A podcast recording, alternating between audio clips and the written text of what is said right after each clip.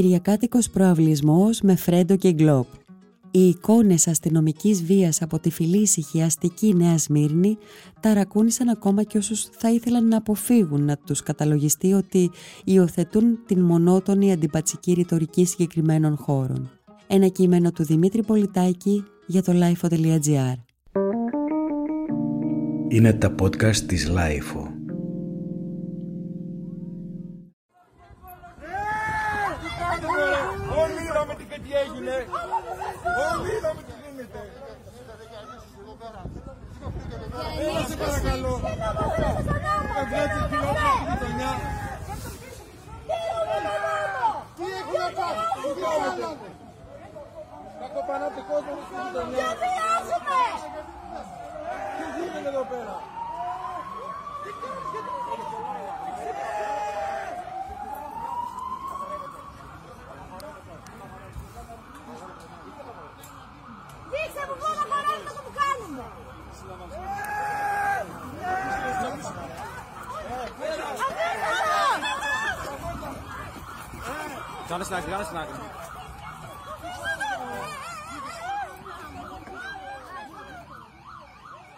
Παρά τα επίμονα σημάδια, οι πιο πολλοί κάναμε και λίγο τα στραβά μάτια τόσον καιρό.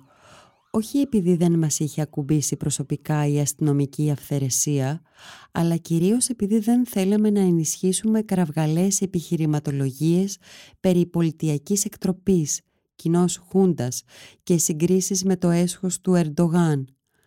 Εξακολουθούμε να μην θέλουμε, αλλά πλέον καταντά κουραστικό να υπερασπίζεσαι αυτούς που πάνε γυρεύοντας, ικανοποιώντας τα πιο συντηρητικά ένστικτα μιας εκλογικής βάσης με όλο και πιο εμφανή αντιδραστικά χαρακτηριστικά. Και επίσης, νιώθαμε ότι οφείλει να αναγνωρίσει κανείς ελαφρυντικά στην αστυνομία που κλήθηκε να διασφαλίσει την αυστηρή εφαρμογή αντιδημοφιλών και προοδευτικά όλο και πιο παράλογων και συχνά αντιφατικών μεταξύ τους μέτρων. «Παιδιά του λαού είναι άλλωστε», που έλεγε και ο Παζολίνι.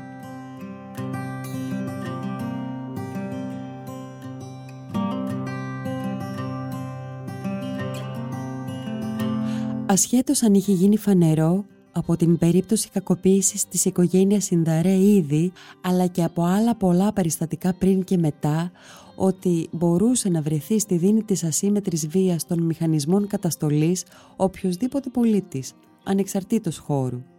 Ασχέτως αν βλέπαμε καθημερινά τις ομάδες Δίας, Δράση, πρώην Δέλτα νομίζω, έχω μπερδευτεί πια, και τις λοιπές μηχανοκίνητες παραφιάδες των ΜΑΤ να εισβάλλουν κάθε τόσο με τα δίκυκλα ξαφνικά μέσα στις πλατείες, δοκιμάζοντας τα αντανακλαστικά και τις αντοχές ανθρώπων που έχουν φτάσει στα όρια τους.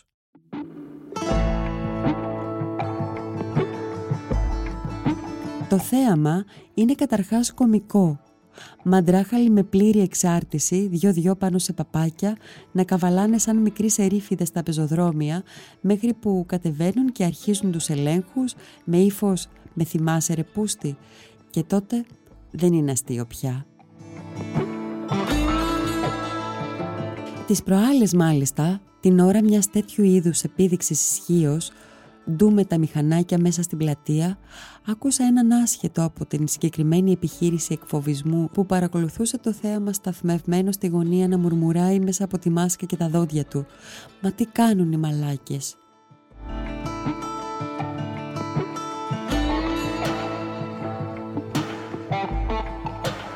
Τα γεγονότα όμως στη Νέα Σμύρνη, σε συνάρτηση με την άκρητη αναπαραγωγή από τα μεγάλα και έγκριτα μέσα της εκδοχής της αστυνομίας όπως αυτή διοχετεύθηκε από το ΑΠΕ, ταρακούνησαν ακόμα και όσους θα ήθελαν να αποφύγουν να τους καταλογιστεί ότι υιοθετούν την μονότονη αντιμπατσική ρητορική συγκεκριμένων χώρων. Κι όμως, εδώ βρισκόμαστε πλέον. Δεν φτάνει που ρημάζουν οι μαθητές, οι φοιτητές, οι νέοι γενικώς που δεν θυμούνται εποχές χωρίς τη στάμπα της κρίσης και οι προοπτικές τους είναι ένα μηδενικό στον ορίζοντα. Από πάνω αντιμετωπίζονται και ως κολόπεδα, μπάχαλα, υπερμεταδότες, φορείς εναντίωσης, πράκτορες του χάους. Και οι υπόλοιποι στροβιλιζόμαστε αμήχανα που και που σε κάποιο υπαίθριο ξέφωτο με το φόβο της τιμωρίας, του πρόστιμου, του εξευτελισμού. εξευτελισμός και ταπείνωση δεν είναι μόνο να δέχεσαι χτύπημα από γκλόπ, τυσσόμενο ή συμβατικό, αλλά ακόμα και το να σε περιεργάζονται καχύποπτα και στα καλά καθούμενα τα όργανα τήρησης των μέτρων, ένστολα και μη. Ήταν ένα κείμενο του Δημήτρη Πολιτάκη για το LIFO.gr. Είναι τα podcast της LIFO.